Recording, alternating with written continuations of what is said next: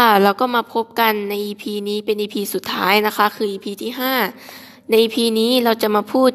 กันในเรื่อง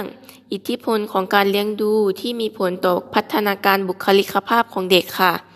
ถ้าเลี้ยงลูกด้วยคำตำหนิ เขาจะเป็นคนที่ล้มเหลว ถ้าเลี้ยงลูกด้วยคำที่ก้าวร้าว เขาจะเป็นคนที่แข็งก้าว ถ้าเลี้ยงลูกด้วยคำเย้ยหยัน เขาจะเป็นคนที่ขาดอาย ถ้าเลี้ยงลูกด้วยความ ละอาย เขาจะเป็นคนที่หวาดระแวง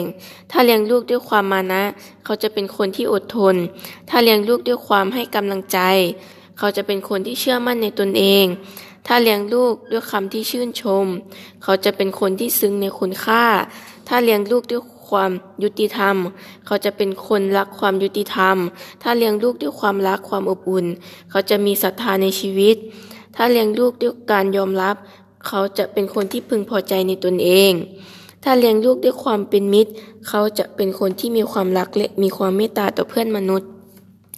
ค่ะ และใน EP นี้นะคะก็จะขอฝากผู้ปกครองหรือผู้ฟังทุกท่าน ว่าในการอบรมเลี้ยงดูเด็กนั้นมีความจำเป็นอย่างยิ่ง เพราะเด็กคือคนที่จะเจริญเติบโต และเป็นอนาคตของประเทศชาติต่อไปค่ะ และสำหรับและสำหรับ ในการอบรมเลี้ยงดูเด็ก และวิธีการอบรมเลี้ยงดูเด็ก ดิฉันก็ขอจบไปเพียงเท่านี้ค่ะ และหากมีข้อผิดพลาดประการใด ก็ขออภัยไว้ณที่นี้ด้วยค่ะ ขอบคุณค่ะ